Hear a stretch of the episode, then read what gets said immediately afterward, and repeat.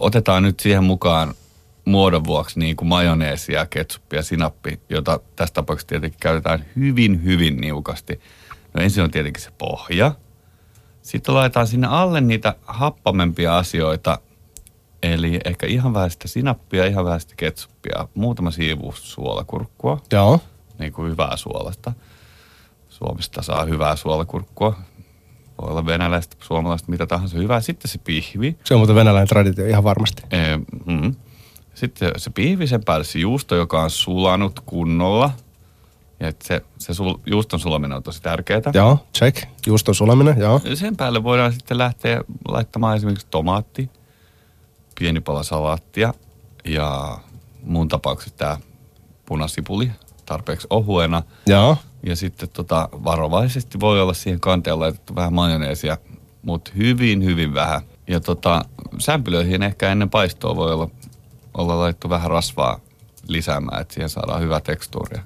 No, musta tuntuu, että, että mu- musiikki ja ruoka on tosi, tosi samankaltaisia. Ei, ei ole sattumaa, että, että muusikot tosi usein on kiinnostuneita ruoasta. Että siinä, on, siinä on kyse säveltäminen ja ruoanlaitto on tosi lähellä toisiaan, että otetaan, otetaan erilaisia ainesosia ja yritetään luoda niistä uudenlaisia kokonaisuuksia.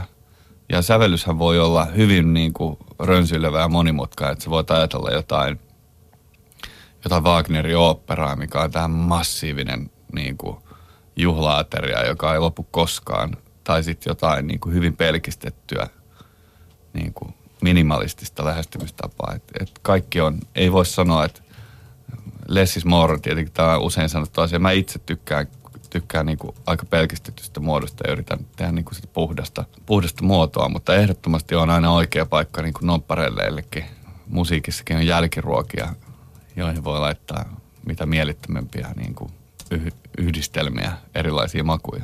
Mutta just ehkä, ehkä hampurilainen on sitten tällainen niin puhdasmuotoinen kappale, jossa on niin kuin tukeva pohja ja heleä melodia ja sitten niin kuin ehkä siitä suolakurkusta ja sipulista tulee sellaisia niin kuin pieniä hienoja sävyjä siihen päälle, mitkä ikään kuin tekee sen, sen sille kappaleelle, että se erottuu sellaista normaalista massasta, että se, se jotenkin nousee.